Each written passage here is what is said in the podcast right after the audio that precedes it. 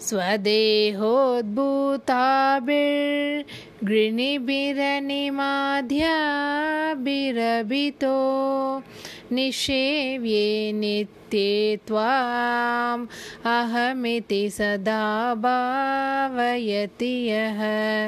किमाश्चर्यं तस्य त्रिनयनसमृद्धिं त्रिनयतो महासंवर्ताग्नेर्विरचयति निराजनविधिम्